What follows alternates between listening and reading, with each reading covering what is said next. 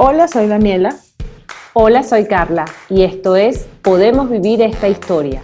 El podcast de dos amigas periodistas que profundizan en las ideas que tenemos sobre el amor, la feminidad, la maternidad, el sentido de la existencia y los temas que mueven el mundo. ¿Será profundo? Sí. ¿Será superficial? También. Queremos que con nuestras historias ustedes también vivan las suyas. Acompáñanos a vivir la historia de las madres arrepentidas. Hola Carlita, ¿cómo estás? Tremenda. Hola. Hola Dani, ¿cómo te va? Bien, bueno, aquí estoy un poco eh, eh, a la expectativa de lo que va a salir de esta conversación. Bueno, ya veremos. Pero bueno, vamos a hablar sobre las madres arrepentidas. Quiero aclarar que se trata de madres que mm, se arrepientan de ser madre, que si pudiesen volver atrás en el tiempo, sabiendo todo lo que saben, eh, decidirían, decidirían no tener hijos. Porque cuando yo comenté el tema en, en Instagram, algunas pensaban que eran madres que se arrepentían de repente por haberle gritado a los hijos o porque hiciste algo mal como madre o porque no hiciste su trabajo bien. También eso forma parte de la experiencia materna, ¿no? Ese arrepentimiento. Pero hoy queremos explorar el tema de aquellas madres que, aunque aman a sus hijos, como, como los testimonios que hemos recogido y que hemos leído eh, lo confirman, eh, pues si ellas tuvieran el conocimiento, si hubieran tenido el conocimiento que tienen ahorita, pues tomarían la decisión de no tenerlo. Eso es importante porque era el primer punto que queríamos tratar, era, bueno, ¿qué es una madre arrepentida y qué no es una madre arrepentida, no? Y bueno, una madre arrepentida no es una madre que em, tiene ambivalencias, ¿no? Porque la, creo que yo no soy mamá, a veces me siento un poquito rara hablando de estos temas, pero también voy a contar un poquito cómo llegamos aquí, por qué decidimos hacer este episodio. Pero el, el perdón, la experiencia materna, según yo entiendo desde mi ignorancia, es es muy ambivalente de cualquier forma. O sea, no tienes que estar arrepentida para sentirte en algún momento muy abrumada o querer otra cosa que no sea cuidar a tus hijos. Eso no significa que estás arrepentida. Entonces, una madre arrepentida no es una persona que experimenta ambivalencia, porque eso lo experimentan todas las mamás, sino es una madre, como acaba de aclarar Carla, que aunque no se arrepiente de sus hijos, o sea, no quiere decir que no quiera a sus hijos, sí se arrepiente de la experiencia de la maternidad. Y bueno, a nosotros nos gustaría contar un poquito las razones por las que quisimos hacer este episodio y cómo llegamos a este episodio, ¿no? Eh, este es un episodio que nosotros teníamos la idea de hacer hace mucho tiempo. Y bueno, como que entre, es un tema bien difícil de abordar, pero a Carla se le ocurrió una cosa bien rara, porque en el mes de las madres, que es mayo, deberíamos hacer cosas más eh, no sé, rosadas, por decirlo de alguna forma, pero ella dijo, ¿por qué no hacemos el episodio de las madres arrepentidas para el mes de las madres? A mí me parece un poquito morboso, pero dije, está bien, es perfecto, podría funcionar. es un tema que, eh, bueno, que veníamos hablando desde hace mucho tiempo y que yo le dije a Carla que me gustaría hacer, ¿no? Y encontramos un libro que es bastante famoso, que tiene ese nombre, que se llama Madres Arrepentidas, y que la autora es una, es una mujer que no quiere ser mamá. Y una de las cosas que más le decía a la gente, y no solamente a ella, a mí me lo dicen todo el tiempo, y es uno de mis grandes miedos, es te vas a arrepentir por no tener un hijo, o dos, o tres, o cinco, o los que sean.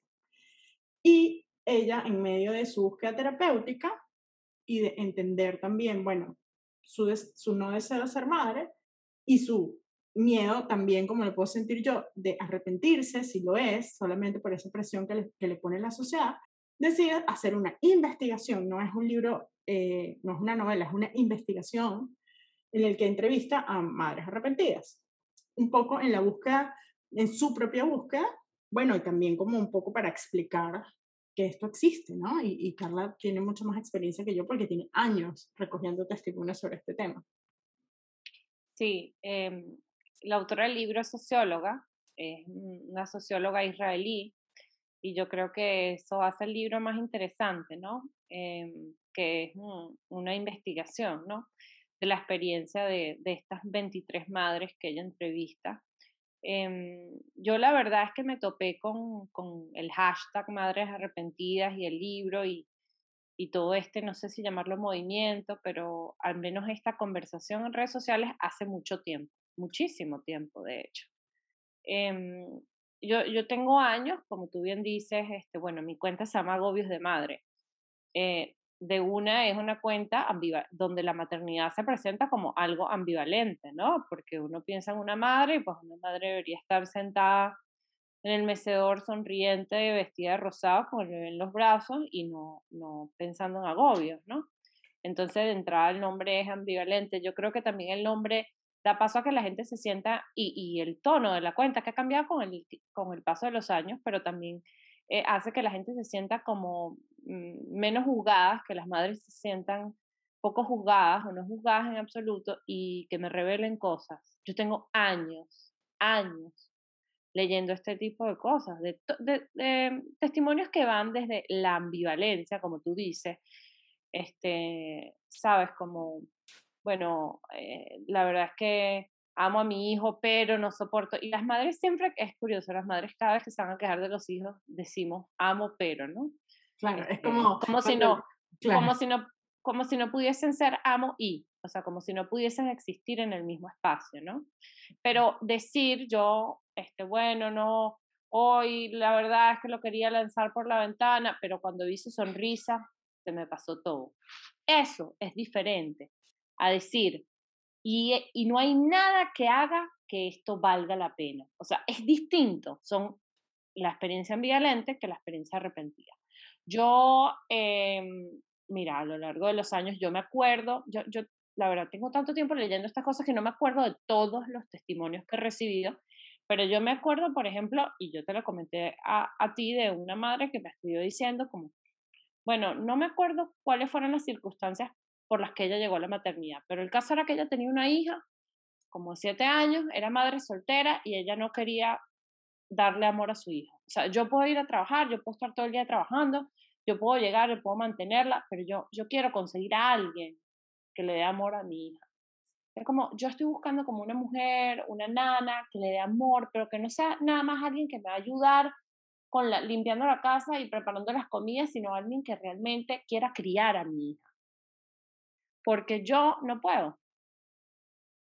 Y yo me acuerdo que a mí eso me dejó muy en shock. Y, y te lo comenté a ti. Y bueno, creo que este, antes de que, me, de que digas tu opinión de esto, porque creo que es importante, y, y vamos a estar hablando de esto, eh, he recibido otro tipo de comentarios como madres que eh, les quema la maternidad. Como había una mamá que me decía que cuando su hija la abrazaba, ella sentía como si se quemara por dentro. Lo sentía en la piel. ¿No? Imagínate lo fuerte que puede ser vivir eso, ¿no? Sentir eso para la madre y para la hija, porque la hija también lo debe haber estado sintiendo. Entonces sí, yo, yo, si hay alguien a quien no le pueden mentir es a mí, a decirme que la maternidad es rosada y siempre sonriente, porque lo he leído todo. Y lo has vivido. ¿Qué? Y lo has vivido también. Lo he vivido, pero también he leído, mira, y también hay mm, madres que no están conscientes del arrepentimiento, ni siquiera saben si están arrepentidas o no, o sea, ni siquiera podrían verbalizarlo, sino que simplemente este, ah, dicen que bueno, yo no soy quien para juzgar el, el, amor a sus hijos, pero es decir, dicen una cosa y su actuación, digamos que no va con sus palabras. Entonces yo creo que también hay un tema de cuando tú dices, si yo pudiera ir atrás, yo cambiaría esto, tú, tú lo estás sacando a la luz, como que tú estás reconociendo que hay algo que está ocurriendo. Y yo creo que eso tiene un valor. Y fue lo que tú me dijiste cuando uh -huh. yo te conté de esta mamá.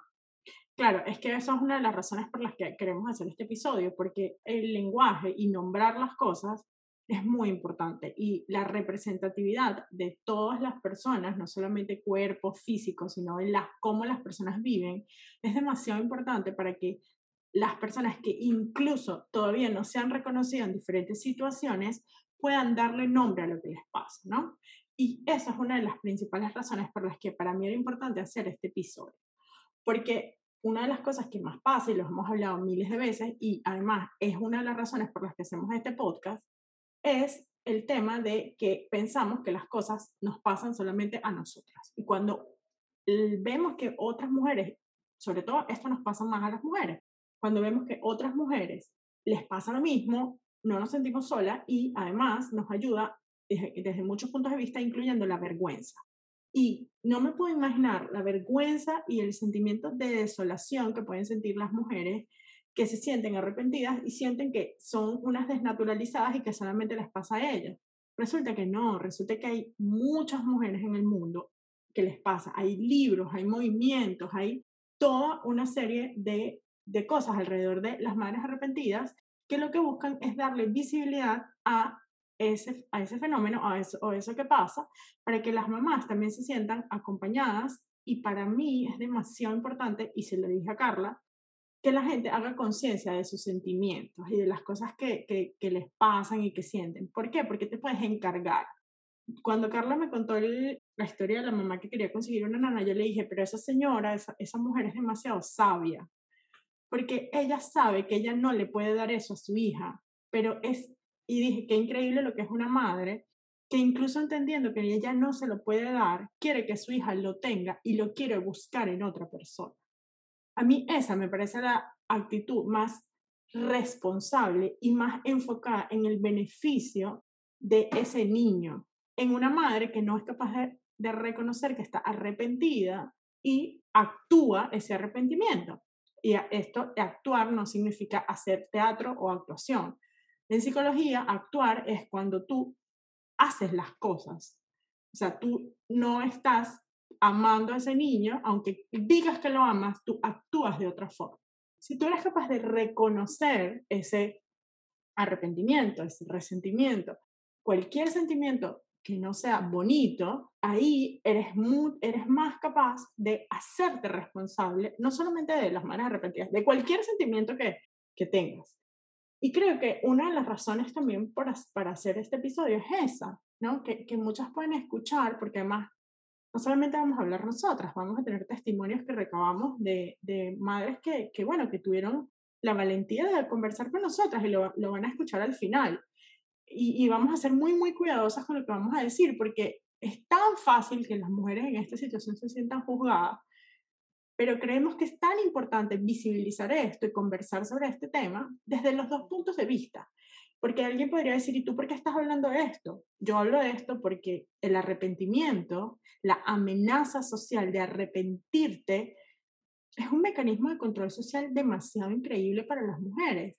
Y no solamente eso, sino también que tú seas capaz de reconocerlo, también ayuda a que otras mujeres sean capaces de reconocerlo. Sí, bueno, eh, a mí cuando, cuando yo dije en, en, la cuenta que pues estábamos explorando este tema y estaba buscando testimonios, a mí me escribieron de verdad, sin mentir, por lo menos 50 mamás, identificándose como madres arrepentidas, por lo menos 50. Y consideremos que de esas 50 deben haber otras que ni siquiera me lo dijeron a mí. Pero de esas 50, tres se atrevieron a contar su historia. Y no, atrevieron de repente no es, no es el verbo, es más como tres se encontraron como en la disposición de, porque también las circunstancias de cada quien y las historias de cada quien son, son diferentes. Este, pero imagínate, de esas 50 que me escribieron diciendo yo me identifico y de las que no quisieron hablar, además creo que también es importante porque no quisieron hablar, ¿no? Este, bueno, muy, muchas de ellas nunca lo habían admitido en público, ni siquiera lo habían dicho en voz alta. Hubo uno de los testimonios que nos dijo, es la primera vez que lo digo en voz alta. Y, que, y, y, hubo otra que ni siquiera pudo decirlo en voz alta, dijo, es que ni siquiera puedo verbalizarlo, se, verbalizarlo, se los voy a escribir y ustedes lo leen, porque yo ni siquiera puedo decirlo. Y, y, yo creo que también es importante señalar que al hacer esto no estamos celebrando que existan madres arrepentidas. Lo que estamos es poniendo luz sobre algo que ya está ahí. Bueno, es que nosotros no hacemos nada para celebrar nada, salvo que sea un cumpleaños. O sea, estamos, ¿no? o no sé, una cosa, no sé, siempre hacemos muchos de los temas que hemos tratado aquí. Bueno, las este series era como para celebrar las series y los libros era para celebrar los libros, pero el miedo no era para celebrar el miedo. De cualquier cosa, hemos hecho demasiados episodios y hemos tenido temas súper delicados y, o sea, al, al, final es una forma como, por eso yo decía que esa era una de las razones por las que hacemos el podcast, como visibilizar y hablar de temas que no siempre se hablan y que otras mujeres se sientan acompañadas. Y de alguna forma esa es también una de las cosas que a la gente más le gusta de, de nuestro podcast. Bueno, que somos capaces de conversar desde la ligereza y el respeto siempre, eh, temas súper profundos que las mujeres no hablan ni con sus mejores amigas. Así empiezan como los, los, pequeños movimientos con este libro, con ese hashtag, con, dos mujeres conversando sobre este tema de manera pública y muchas es una oportunidad también para que otras mujeres puedan sentirse acompañadas y, y quizás empezar a, a, darle luz a ese sentimiento. Y al final, lo más importante para mí es hacerse responsable que sus hijos no paguen esas consecuencias, ¿no? Las consecuencias. Todas las mamás que, que, que hablaron con nosotros creo que tuvieron no solamente la valentía de, de hablar con nosotros y contarnos, sino todas están conscientes y están ocupándose para no eh, como que sus hijos no, no, no, no sufran esas consecuencias. Y a mí eso me parece eh, lo más importante, ¿no? Ojalá esa señora que te escribió que quería conseguir una nana haya conseguido la nana más amorosa del mundo porque Ojalá que sí. ella tenía la intención de hacerse cargo de eso, ¿no? Y, y creo que eso es una cosa... No, y que poder hacer eso también es, es, una posición de privilegio, porque de repente hay alguien que no pudiese hacerlo, ¿no? Y, y, y entonces ahí es cuando la cosa se vuelve más complicada, ¿no? Si ese niño recibe como como esa carga. Eh, eso es algo que tratan también en el libro, como si las madres, si le digo o no le digo, le digo cuando están adultos, porque creo que es importante que no solo estamos hablando de madres de niños pequeños, también de madres eh, de niños adolescentes o incluso adultos, incluso en el libro hay abuelas. Abuelas, eso me, fue una de las cosas que más me impresionó, porque eh, una de las cosas que como una premisa, una hipótesis que yo tenía cuando comencé a leer el libro es, como yo no sé demasiado maternidad, o sí sé, pero más o menos, eh, era que si la, el arrepentimiento, una pregunta que me hacía, tenía que ver con los niños chiquitos, ¿no? Eh, con que los niños cuando están chiquitos necesitan mucho de las mamás, ¿no? Y, y bueno, eso es muy demandante. Pero hay abuelas que no, no están arrepentidas de ser madres y que no quieren ser abuelas. O sea, no quieren cuidar a sus nietos, no quieren que se los lleven, no quieren que... Y, y no es que no los quieran, no, no, no es que no quieran, no, no sientan amor por, por su familia, por sus hijos o por sus nietos. Es que no les gusta el rol materno. Ellas sí. hablan de la diferencia entre, eh, entre no querer la maternidad y no querer a los hijos. Claro, es. O sea, eh, sí, es diferente. Podría, mira, lo que pasa es que este es un tema que tiene tantos matices que, bueno, como todo, no creo que sea un tema para todo el mundo, porque muy fácilmente podría llegar alguien a escucharnos y decir, ah, bueno, pero, o sea, ¿cómo vas a decir que amas a tus hijos pero que quisieras no haberlos tenido? O sea, te estás contradiciendo. Pero es que la experiencia humana es contradictoria. Está pero yo llena no creo que te contradigas, yo creo que es que son dos cosas distintas, o sea, tú puedes sentir... Que conviven que conviven, y era lo que hablábamos en uno de los episodios que hicimos hace poco, creo que fue el de las mudanzas, que, que la vida no es absoluta, que tú puedes tener eh, alegría y, y, tristeza al mismo tiempo, y, y, además que yo siento que la, la experiencia eh, materna es distinto al amor materno, son dos cosas diferentes, que quizás obviamente están relacionadas, pero no, son, no es lo mismo la experiencia materna al amor materno. Yo estoy segura que, o sea, como que muchas madres... Eh, preferirían una experiencia materna más fácil. Aman a sus hijos, pero no, no aman su maternidad. O sea, hay muchos casos en los que, bueno, nosotros tenemos uno de los testimonios que son testimonios de maternidades en situaciones complicadas, o sea, ya sea porque emigraron, porque no tienen apoyo, porque tienen hijos con condiciones especiales, con, o porque incluso la madre tiene alguna condición. Exactamente. O la madre no está en, en, en, en la situación de, de, de, cuidar un hijo, de, el, de, lo que, de todo lo que implica dar, ¿no? Este... Yo creo que también es muy importante hablar de eso, eh, que bueno, que es algo que tú, Carla, has hecho desde hace mucho tiempo, pero que incluso sigue siendo extraño, ¿no? Y que la gente te dice como, todavía te, hay haters por ahí, que bueno, pero si te quejas tanto porque tienes, tuviste a tus hijos y toda la cosa, ¿no? Eh, y es como el, la, o sea, como la expectativa y lo romántico, todo el romanticismo que hay alrededor de la maternidad, ¿no? Y que muchas mujeres se compran eso, ¿no? Mira, hay, hay una frase en el libro que dice, solo hay una respuesta que la sociedad tolera de las madres. Me encanta. Sí, tal cual. Y, y, y lo sé, porque, porque bueno, porque mi cuenta con el nombre agobios de madre no, no, lo único que tiene no es me encanta, es me encanta, lo amo, me desespera, me agobia, o sea, todas las, todos los matices y, y eso es muy, muy, bueno, no sé, no, no está bien visto, no, es que, las, es que las madres pareciera que tuvieran que estar calladas. Eso fue, no, las mujeres tenemos que estar calladas. Las mujeres. eh, eso fue tu gran gancho, o sea, como tu, tu elemento diferenciador para hablarlo desde el punto de vista del marketing. Eh, que tú empezaste a hablar de cosas que la gente no, no hablaba, ¿no? Que no decía, porque, bueno, nos imaginamos esa mamá feliz, Pinterest perfecta, y, y bueno, eso es bastante, eh, es la minoría, pues en, en todo caso, ¿no?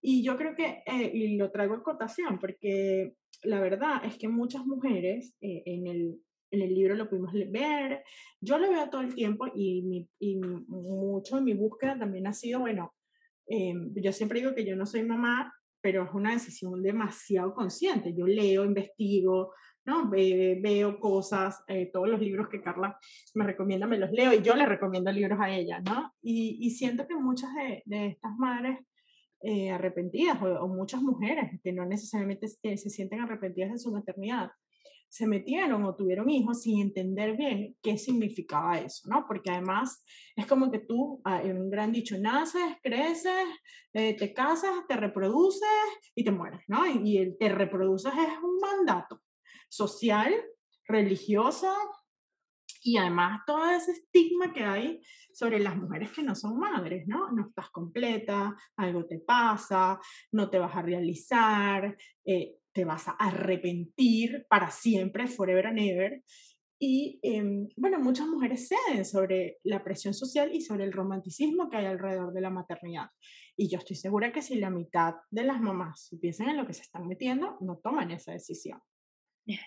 Yo creo que eso era algo que yo estaba pensando, que yo pienso que el número de madres arrepentidas se, disminuiría, se disminuiría si por un lado este, eh, tomamos a, la, a, bueno, quitamos la romantización de la maternidad y las madres llegan más informadas y, se elimina el, el, la presión social y no existe nada de esto. Si eso se elimina por un lado, se reduce el número y por el otro lado, si subiéramos el apoyo, las condiciones, que, que, que, que es otro gran tema, ¿no? En qué condiciones se materna cómo es el mundo laboral cuando materna. Entonces, si arregláramos esas dos cosas, yo no estoy diciendo que no habrían madres arrepentidas, pero yo creo que serían menos. Bueno, porque también estamos hablando de, bueno, uno de los grandes temas femeninos y es la, la desigualdad en el tema del cuidado familiar. Bueno, el libro tiene un, eh, un el libro tiene un, un capítulo que es ¿Dónde están los padres? Imagínate cómo se llama. Y de hecho, incluso cita un estudio que dice que hay, que hay un estudio que demuestra que después de ser papá, los hombres aumentan el número de horas de trabajo.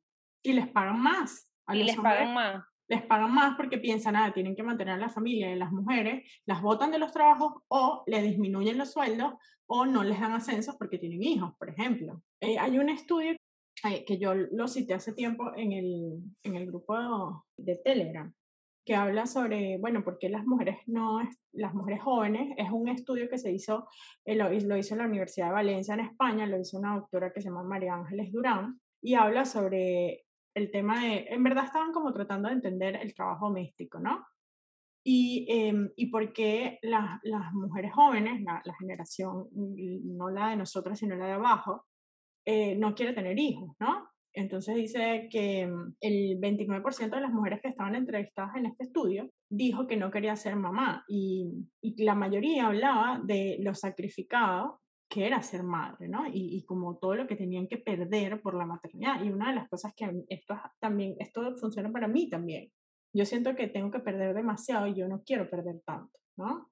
Y alguien me podría decir que, ay, bueno, pero todo lo que vas a ganar. Y ahí yo les voy a citar una frase que estaba hablando con Carlos justo antes de, de que comenzáramos a grabar, que es una frase del libro que a mí me gustó mucho, y es, mi falta de voluntad de ser madre no es un problema que tiene que ser resuelto, aunque la sociedad crea que sí. ¿No? Así que no me escriban que Dios me va a castigar, que me lo escriben miles de veces, no me escriban que es que yo no entiendo y no me escriban que lo, lo bonito es más grande que lo que pierdes, ¿no? Porque... Bueno, estoy segura que para gente sí, pero para otra gente no. Claro, pero como que la gente cree que tiene que justificar o que tienen que convencer a las otras a que tienen que ser madres, ¿no? Y, y ahí, entonces empieza toda esa presión social a las que muchísimas mujeres ceden y pasan todas estas cosas de las que estamos hablando, ¿no? Entonces, fíjense qué interesante esta estadística que dice, este estudio, lo voy a citar, los hombres solamente tienen, o sea, tienen un papel muy pasivo en las tareas del hogar. Como yo traigo el dinero, yo no me ocupo de la casa, porque yo traigo el dinero. Y había, en este estudio hablaban de que nos íbamos a tardar tres generaciones, eh, que eso más o menos son 75 años, en, si seguimos avanzando como estamos avanzando ahorita, en que se ponga 50 por 50-50 las tareas del hogar. O sea, faltan 75 años para que quizás podamos llegar a la igualdad de tareas del hogar. Entonces, las mujeres dedican el 75% de su tiempo al trabajo doméstico frente a un solo 26% en promedio, porque obviamente hay unos que dedican mucho menos, que le dedican los hombres, ¿no? Y esto es una estadística solo para familias con niños menores de 5 años, que son los niños que necesitan mucho más atención. Y yo, que soy una, que me encantan estos temas, hace poco estaba eh, leyendo un estudio de ONU Mujer en Latinoamérica. Fíjense qué interesante esto, y esto es un estudio del año pasado. Este estudio de ONU Mujer en Latinoamérica, eh, que están trabajando muchísimo el tema de la desigualdad en el cuidado, explicaba que el modelo, el modelo económico de Latinoamérica está como está basado en el que las mujeres se queden en la casa y que ese trabajo de las mujeres en la casa no sea retribuido. Hicieron una estadística que a mí me pareció demasiado interesante y era que si midieron todo el tiempo en el que las mujeres invertían en cuidar a sus hijos o familiares eh, adultos mayores, en lo que llaman tareas de cuidado no remunerado. Y esa cantidad de tiempo lo pusieron por un sueldo mínimo, o sea, ni siquiera un sueldo profesional, porque muchísimas mujeres que se quedan en su casa son muy preparadas. Y eso dio, por ejemplo, en México, que si les pagaran a las mujeres por todo el tiempo que cuidan, daba el 15% del Producto Interno Bruto del país, mucho más que el petróleo. Y el mismo experimento lo hicieron en Colombia y también daba una cifra por encima del 10%. Entonces, obviamente que si tú estás en tu casa, no puedes trabajar, no recibes remuneración y si además le sumas todas estas condiciones de si eres migrante, si tienes una condición de enfermedad o tus hijos tienen una condición de enfermedad, lo que significa para las mujeres maternar se convierte en muchos casos en cosas insostenibles y sentimientos pues de arrepentimiento y, yo lo entiendo completamente. Me quedé sin palabras. Sí. Y hay, hay madres que, que también íbamos a hablar de esto, em, bueno, de que el arrepentimiento entonces va más allá y como que tratan de, bueno, estoy arrepentida y, y, qué hago con este arrepentimiento, ¿no? E incluso hay madres que, que, bueno, que se han ido, ¿no? Que han abandonado el hogar o que, lo, o que se han separado y, y los niños han quedado con, con los padres. O con los este, abuelos. O con los abuelos. Tenemos ejemplos cinematográficos, tenemos ejemplos bibliográficos, ejemplos en, en las novelas y ejemplos en, en la televisión. Em, está La hija oscura eh, de Lina Ferrante. Eh, tú conoces a Ferrante mejor que yo porque la has leído más. Incluso, bueno, Netflix sacó la película. Em, y bueno, y se ve esta madre que, bueno, que en un momento de su vida pues no pudo más y además Creo que algo que la película hace muy bien, porque sí creo que el libro es otra historia y es superior, pero algo que la película hace muy bien es como mostrar este desespero materno, el cansancio, la ambivalencia, la frustración, sentirse atrapada, sentirse que no podía desarrollarse profesionalmente, el ahogo, o sea, el libro plantea eso muy bien, el, la película muestra eso muy bien, ¿no? Y tenemos otro, perdón, y tenemos, eh, si quieres eh, ir a citar el otro ejemplo, pero dime. Bueno, que todos los personajes de Elena Ferrante y los libros de Elena Ferrante son mamás o relaciones maternas que son muy difíciles, ¿no? Y en este libro de, de Elena Ferrante, La hija oscura, eh, es como una, una especie de, inspiración para las dos amigas, ¿no? Y el, el personaje, y luego, pues, las, las que se leyeron los libros o, o vieron la serie o cualquiera de, de, de las opciones, después puede ver también que en, en, esta, en, esta, en esta serie de libros, que son cuatro libros, que son las dos amigas, y uno de los personajes principales, pues, eh, también eh, tiene una, una, maternidad bastante ambivalente y, nos, y se va también, deja, deja a, a sus hijos con, con sus abuelos, ¿no? Con, con, sus abuelos paternos, ¿no? Y, y la, los libros de Elena Ferrante, ah, todos tienen una, un componente de una madre no convencional, por decirlo de alguna forma, ¿no? Porque ninguna se declara como arrepentida, pero sí son madres no convencionales. En el libro, que no recuerdo, que es el libro, no me acuerdo el nombre ahorita, pero el libro del divorcio, que es su segundo libro. En ese libro, los días del abandono. abandono, los días del abandono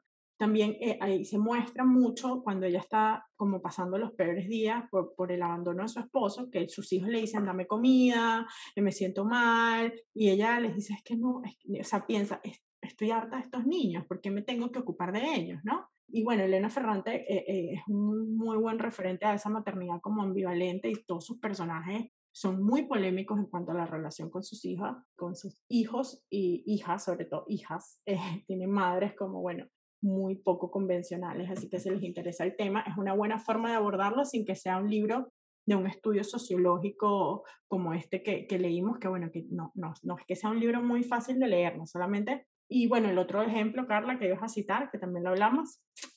Sí, el Isabel Allende, eh, que creo que lo cuenta en Paula. ¿no? Ella lo cuenta en Paula, y, ajá, y después lo, lo graban en su serie, en la serie que se llama Isabel y que lo muestran, que ya este, se fue con los hijos este, un, tiempo, se fue con un novio. Se fue con un novio. Y en su último libro, en, en el último libro de Isabel Allende, ella también habla sobre, bueno, como tiene dos hijos y con uno es una hija y un hijo y con su hija como que no lograba, eh, como, bueno, tener una buena relación y al final ella decide que se vaya con su papá, ¿no? Y todas las cosas que pasan después en el libro eso que ella hizo tiene muchas consecuencias, ¿no? Pero ella, ella ha hablado de eso como un error, dice, una bobería, eso nunca debe haber pasado. Yo no sé si ella se considera a sí misma como una madre arrepentida, creo que se arrepiente del abandono. No, no, ella no se considera como una madre arrepentida y en ninguno de los libros de Elena Ferrante se nombra esto como una madre arrepentida. Solamente creo que lo importante es entender la ambivalencia. Y, que estas cosas pueden pasar, o sea, la gente es humana, como digo yo, la gente es gente, las, los papás y las mamás son personas. Eh, lo que quiero decir con esto es que estas cosas pueden pasar y no necesariamente estás arrepentida de tu maternidad, eres persona, ¿no? Eh, y, y, puedes tener este, este tipo de, de reacciones como Isabel Allende. Y lo importante de esto no es chismear sobre esto, es visibilizar esto, que para mí es lo más importante, visibilizarlo, ¿no? Y bueno, aquí habían como muchos otros temas que también queríamos conversar, pero bueno, nos parece que, que, bueno, que también es importante como delimitar el tema, ¿no? Queríamos hablar sobre el libro El segundo sexo de Simone de Beauvoir, queríamos también hablar sobre el libro eh, la, la, mística de la feminidad eh, de Betty Brietman, que son dos libros muy importantes del feminismo de segunda ola que hablan sobre las consecuencias de la maternidad sobre las mujeres. Pero bueno, si les interesa, les dejamos esas dos referencias. Y bueno, al final esos libros de lo que hablan es de las consecuencias que tiene la maternidad sobre las mujeres, ¿no? Y, y que por muchos años eso se asumió como algo que tenía que ser así.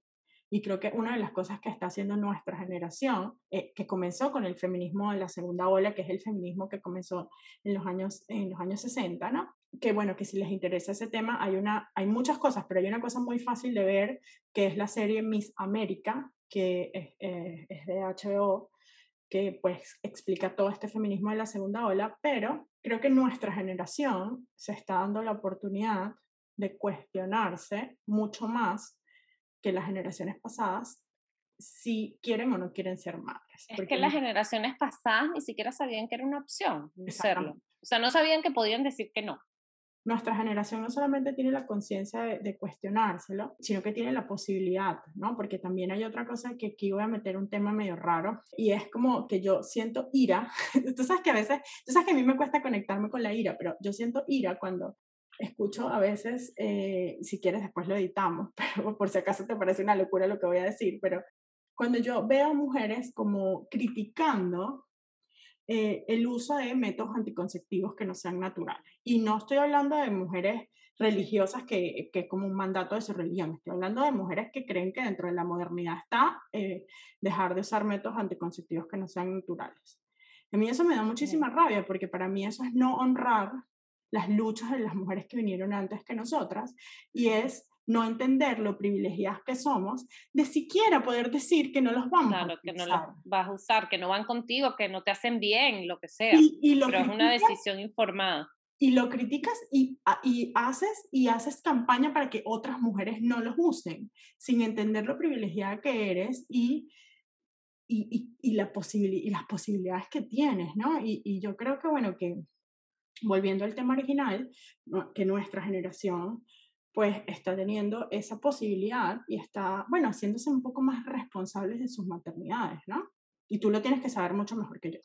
Muchas, muchas de las madres que entrevistaban en el libro decían que, bueno, que, habían, que había sido como que la corriente las había llevado, que no se lo, sabes, muchas sí lo deseaban, pero otras sí decían que era como que era lo que, como que se, la vida fuese sucediendo, era algo que ocurría, pero que ellas este, querían ser aceptadas y había una, por ejemplo, que decía que, mm, que, no sé, sus amigas iban al parque y ella se iba a su casa, se quedaba en la tarde sola y ahora tenía hijos y podía ir al parque. Eh, no sé si esa es una razón de peso. Pero sí es verdad. Y te lo voy a decir porque ahorita, por ejemplo, o sea, no es una razón de peso, pero es una presión social. Pero, pero bueno, pero también, más allá de la presión, también es un deseo como de pertenecer. Bueno, eso es parte de la presión, el deseo de pertenecer. O sea, bueno, pero pertenece poniéndote la ropa de moda. O sea, lo, lo voy, a voy a poner un ejemplo bien claro. Yo tengo 38 años, pero en verdad todas mis amigas tienen más de 40.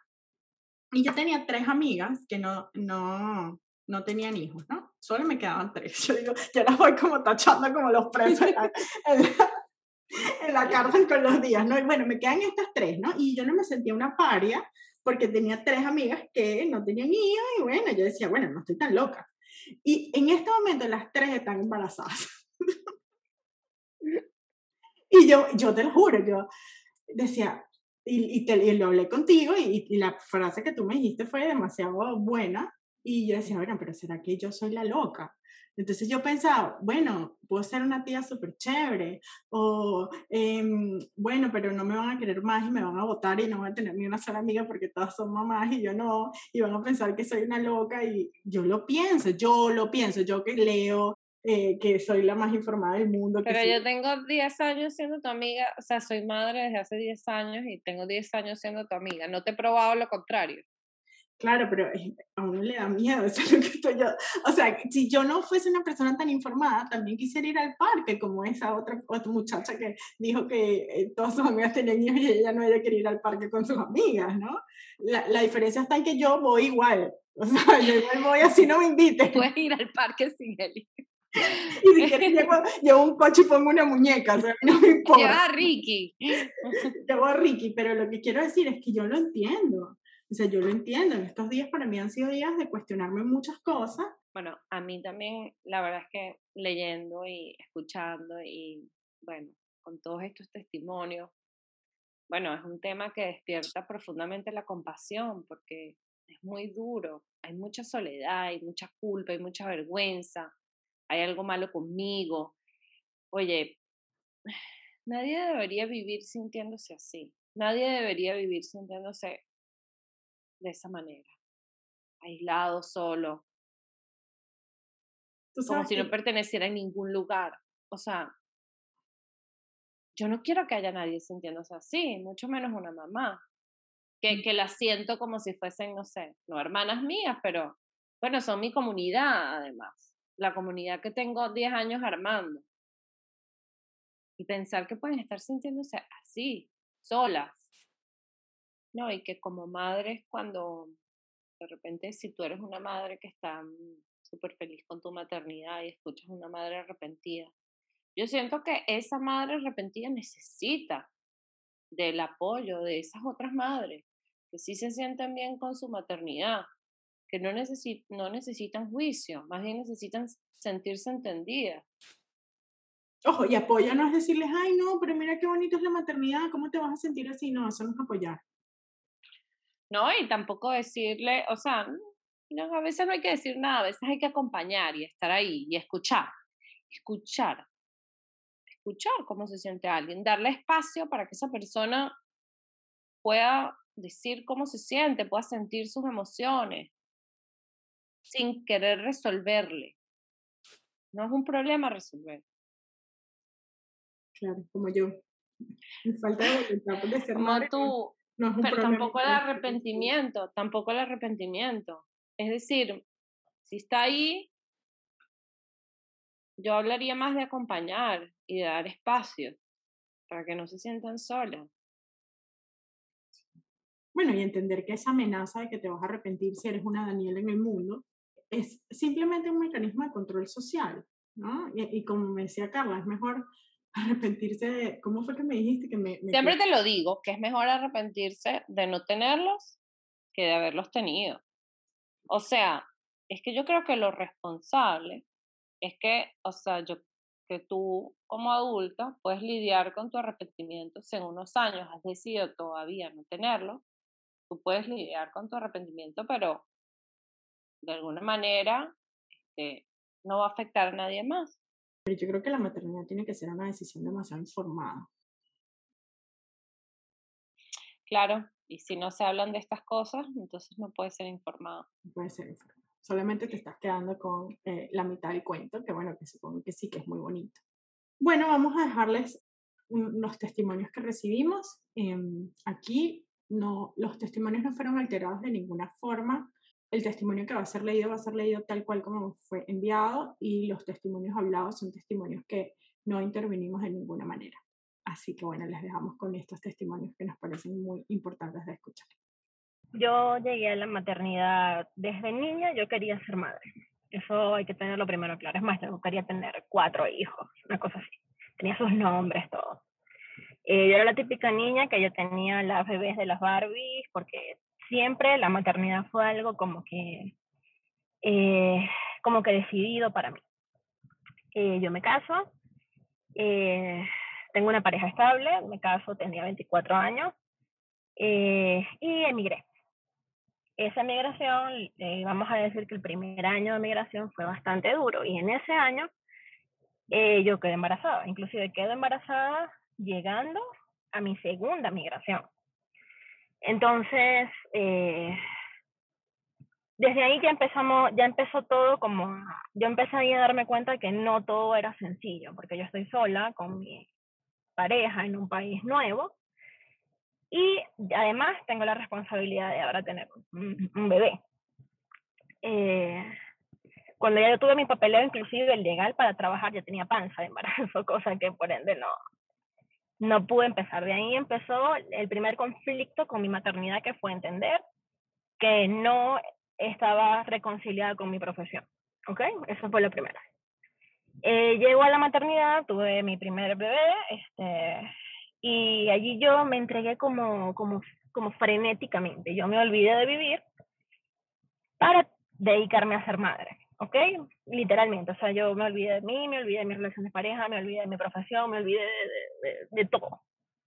Entonces, eh, todavía en ese momento no me consideraba una madre arrepentida, sino que bueno, eh, me tomó un tiempo como empezar otra vez a darme cuenta de que yo era un ser humano independiente de. Creo que es algo que le pasa a muchas mujeres, eh, pero en ese momento todavía era algo como lindo, como, ay, qué chévere mi bebé.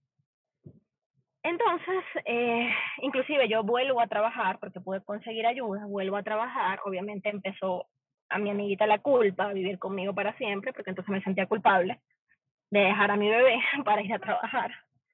Y bueno, mi bebé se enfermó, la guardería fue un desastre, o sea, en verdad fue, fue muy complicado.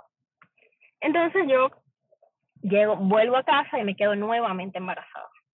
Ahí todo empezó al declive. Y ojo, no tiene nada que ver con, con el segundo bebé, ¿no?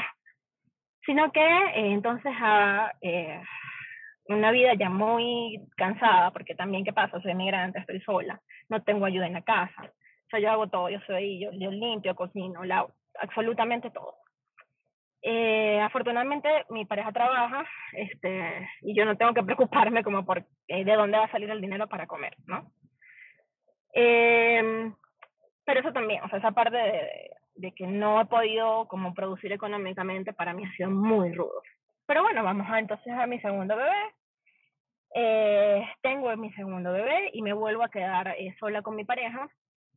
Y ahí, o sea, el tener la carga de dos niños, un niño pequeño, mi, primer bebé todavía tomaba el pecho, iba, usaba pañales cuando ya yo tuve otro bebé.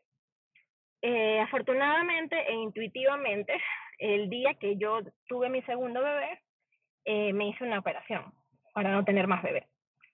No fue algo como que ah, lo pensé mucho, simplemente me preguntaron, mira, ¿usted quiere ingresar a la lista de, de las cirugías? Y yo dije, sí, sí, sí, porque ya esto, esto, o sea, ya yo no voy a tener más bebés. Entonces, eh, eh, esa experiencia de criar dos hijos pequeños para mí ha sido devastadora, de verdad. Eh, entonces, bueno, ¿por qué me considero una madre arrepentida? O sea, sí, básicamente eso es un resumen de cómo he llegado a mi maternidad. Ya, aparte de eso, también es muy importante decir que yo consumía mucha información, ¿ok? Sobre maternidad, crianza, pero no se puede imaginar un exceso de información. Entonces, este, desde, bueno, Laura Good, etcétera, todas las, cosas de crianza hasta redes sociales, cuentas de crianza, ¿ya? Excluyendo eh, un poco la de Carla, pero sí hay otras eh, cuentas que te empiezan a, a, generar un sentido de que, oye, yo lo estoy haciendo mal. Eh, y yo sé que eso es una percepción más de mi interior, de que lo que la cuenta me quiere decir. Pero a veces eso también desajusta, porque es como que tú ves eh, los padres perfectos y tú dices, yo no me siento así, mis hijas no son así, eh, yo no, no siento eso, ¿ok? Eso me lleva a terapia, dos tipos de terapia inclusive, porque desde las más convencionales hasta un poco menos convencionales, sigo sin encontrar respuesta, ¿ok? Y ahora vamos, ¿por qué me considero madre arrepentida? Bueno, yo todos los días, yo no sé si la reencarnación existe, pero yo todos los días hablo con mi alma y le digo, eh, en esta vida ya tuvimos el privilegio de ser madre. En la que viene, no. ¿Ok? En la que viene no es eso lo que vamos a querer. En la que viene vamos a querer evolución, en la que viene vamos a querer trabajar en, en mí misma, en la que viene vamos a querer hacer otra cosa. ¿Ok? Pero ya este camino de haber sido madre ya, ya lo vivimos en esta vida, lo agradezco mucho, me siento muy privilegiada por hacerlo, pero ya, o sea, las vidas que vienen, ahorita para mí es como un trabajo que no me gusta, pero tengo que hacerlo porque no hay de otro, ¿ok? Porque ya tengo esa responsabilidad.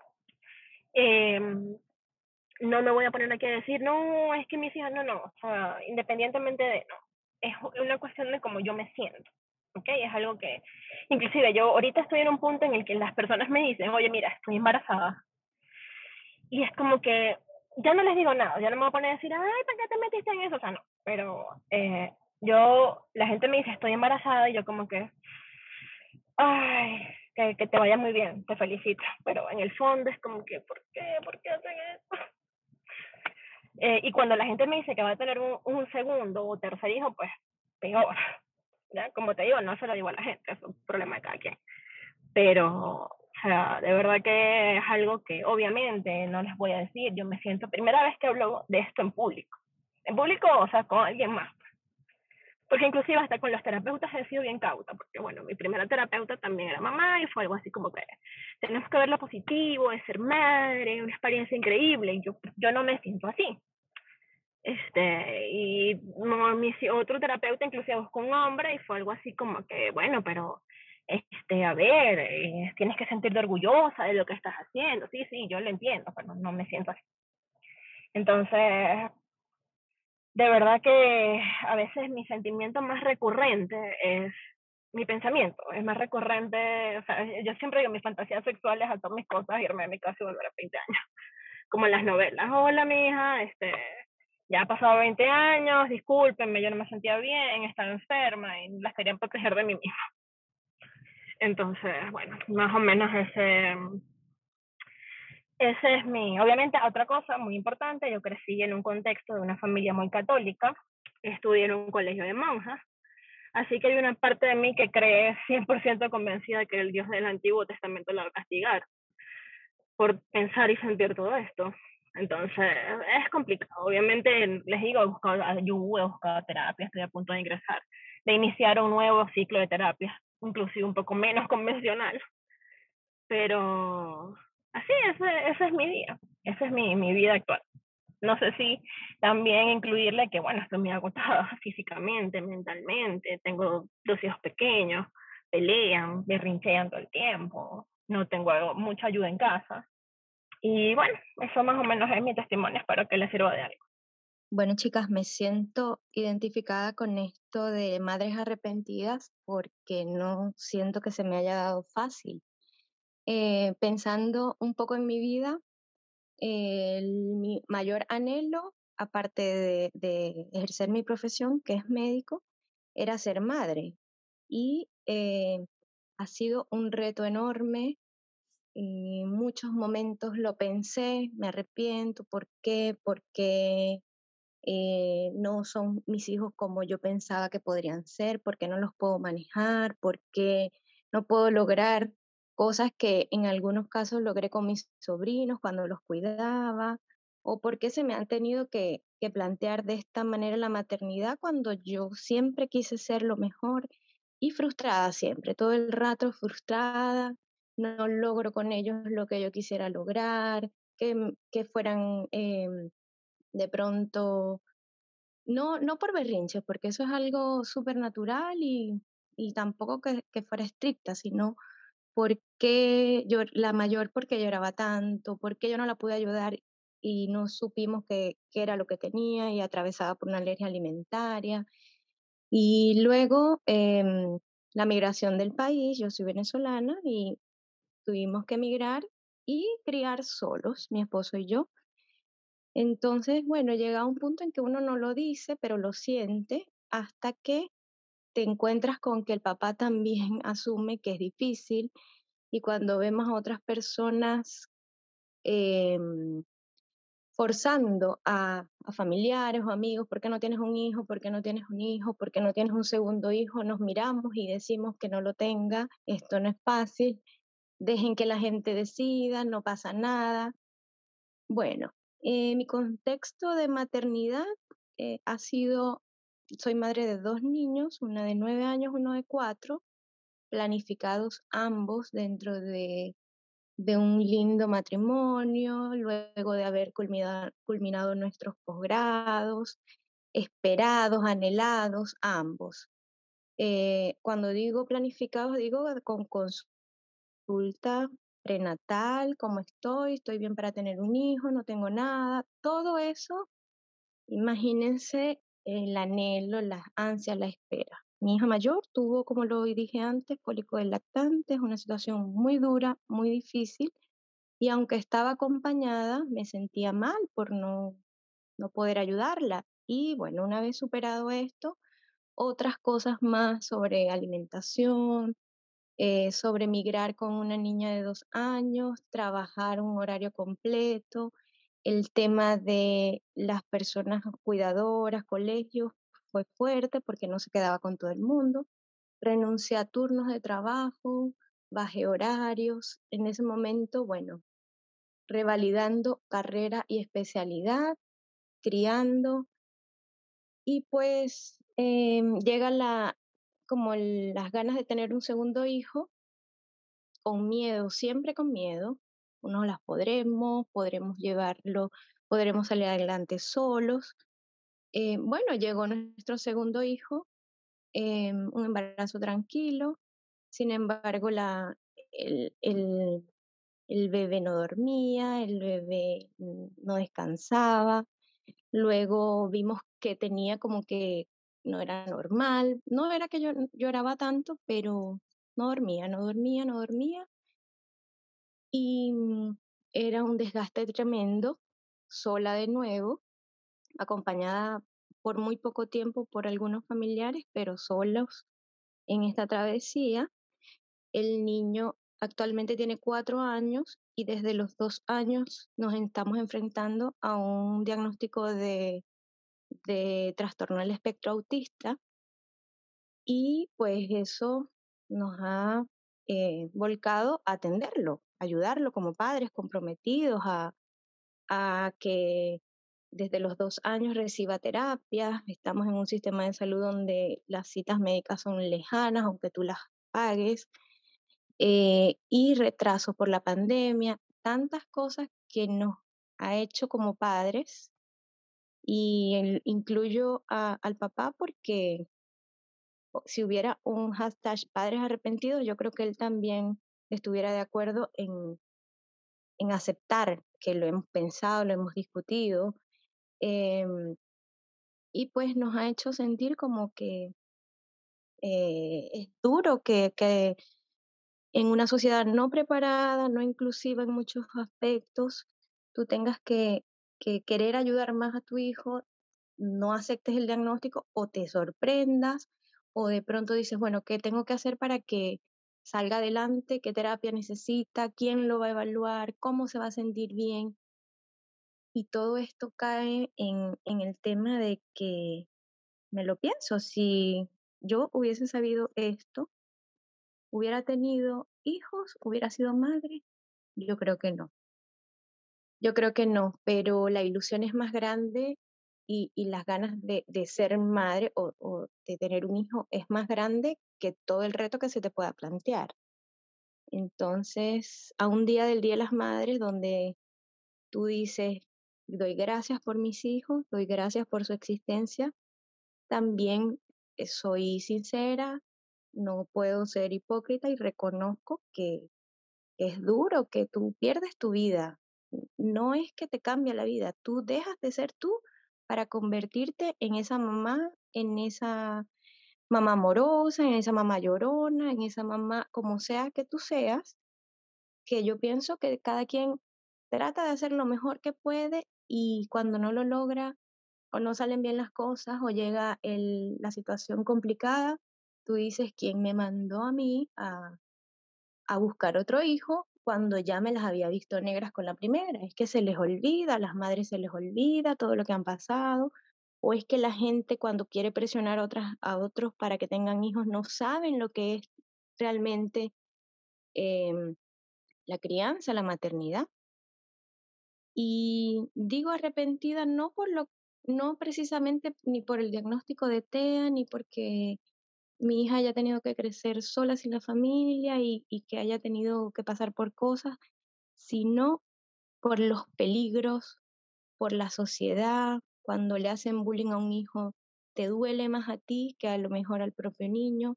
Tú no hayas cómo reaccionar porque tú eres adulto, a lo mejor el, otro que hizo bullying era un niño también. Eh, es como ese instinto de sobreprotección, de que no sufran, de que duele tanto y tú dices, hubiera evitado este dolor a mí, a, al niño, a la niña, y es más eso. Entonces, bueno, abrazo a todas las mamás que en algún momento se han sentido así y, y qué bueno que existan estos espacios eh, para uno poder expresarlo y que no digo normalizar, pero que la aceptación debe ser normalizada. Acéptate, eh, no pasa nada, no, no eres mala mamá por, por sentirlo y, por pensarlo. Pero ya cuando llega el punto en que el papá te lo dice, conchale, es duro, mm, nos metimos en, en esto, vamos a salir adelante, los amamos, pero al que me diga, oye, no quiero tener hijos, oye, te, te, apoyo. O sea, no es como, ¿cómo no te vas a tener hijos? ¿Te vas a quedar solo? No, no, no, no. Tomó su decisión y yo creo que es lo mejor, porque cuando tú creías que estaba sumamente preparado, cuando ya tú habías decidido tenerlo, te habías eh, preparado con tu pareja y te, y te sientes de esta manera, imagínate cuando en algún momento dudaste o lo pensaste, no, no puedo imaginar eso. Así que las abrazo y mucho apoyo. Voy a leer uno de los testimonios que nos enviaron. Abro comillas. En este momento me siento muy mala madre. Siento hasta que no he hecho nada bueno por mi hija. Pero sí lo he hecho, lo sé. Lo sé por su forma de ser. Lo sé por su dulzura. Me siento culpable porque muchas veces siento que no la quiero criar, que no quiero sentarme horas y horas a jugar con ella. Me escapo de eso. Soy feliz cuando la niñera la cuida, cuando estoy en el trabajo siendo independiente. Siento que para ella de mi boca solo salen regaños. Siento que no lo estoy sabiendo criar y me da miedo porque quisiera darle tiempo de calidad. Me siento mal conmigo, me siento culpable. Mi esposo y yo decidimos mostrarla al mundo en un momento hermoso. No pensamos las consecuencias o tal vez sí. Sabíamos lo que hacíamos, ya dos adultos con vida de casados disfrutada, cinco años de matrimonio. Yo no quería en ese momento, quería después en uno o dos años y tomé la pastilla del día después, pero no funcionó y lo acepté. Ahora no he podido finalizar las cosas que dejé pendientes, porque la maternidad me tiene cansada. Cuando planeo retomarlo, algo se presenta, una gripa, una etapa del crecimiento. No he terminado mi tesis de maestría, quería seguir estudiando, viajando, pero es mi responsabilidad y debo asumirla. Cada día pienso y pienso que el no dormir me va a volver loca. Y después, ¿quién va a velar por ella? Tengo trastorno bipolar, debo dormir por mi salud y vivo con ese fantasma todo el día. Ya tenía cinco años estable con el trastorno, pero después del embarazo he tenido muchas crisis de depresión pequeña y de hipomanía. No he ido al psiquiatra porque las manejo sola, pero en estos momentos gasto mucho. Me siento muy activa y ahí en los momentos de hipomanía pongo toda la atención en mí y no en mi hija. Para evitar esto decidí no hacer tantas cosas para mí y dedicarme más a ella porque es lo más importante. Olvida todo, dije, después verás lo de la tesis pero ha sido peor porque me deprimo y entonces no quiero jugar con mi bebé. Hay momentos que disfruto tanto con mi hermosa niña, ella es tierna y amorosa, pero ahora está en los terribles dos. Pero hay momentos en los que no quiero ser mamá, quiero irme lejos, quiero estar sola leyendo libros. En cuanto a mi pareja, nuestra relación ha cambiado y no para bien. Nos dedicamos tanto a ella que no hay tiempo para ambos. Y eso que yo trato de hacerlos. Cines, cenas, pero necesitamos más, nos amamos, pero son más los momentos en los que no queremos saber el uno del otro. Momentos en donde yo estoy pendiente cuántas horas ha dedicado él a la niña y cuántas yo. Cuando concluyo que yo he dedicado más, empiezo a reclamarle indirectamente, a regañarlo porque no hace nada o a pedirle de mala gana que haga cosas, porque se encierra en el cuarto a ver televisión o celular y nos deja solas jugando. Envidio que tenga esos momentos y yo no. Quisiera tener un sueño tranquilo algún día, como él, que si quiere se levanta a las 10 de la mañana. Miro todo lo negativo de él y se me olvida por completo las cosas buenas. Me molesta a veces su presencia, no quiero que me toque. Pienso en que quiero divorciarme, pienso en criar mi hija sola. ¿Criar mi hija sola? Si no la quiero criar, sí, pero a veces quiero hacerlo sola. Luego pienso en que eso pasará, que solo son pensamientos del momento y todo pasa. Entonces él y yo hablamos y luego estamos en el mismo bucle que se repite una y otra vez. Creo que mi matrimonio se está acabando y que yo soy la culpable. Me siento mal por sentir que no quiero criar. A veces quiero viajar sola, ir a tomarme un café sin afanes, hacer ejercicio como antes, leer todos mis libros sin sentir que lo debo hacer rápido porque mi pequeña se levantó saborearme una comida, quiero disfrutar con él como antes, cuando salíamos sin que nadie nos esperara. Pero esta es nuestra nueva vida y el problema es que no quiero que sea así. Quiero mi vida anterior de vuelta y me siento mal por quererla. Testimonio anónimo. Si te gustó este podcast, compártelo, coméntanos y suscríbete, y así podrás ver cómo termina esta historia.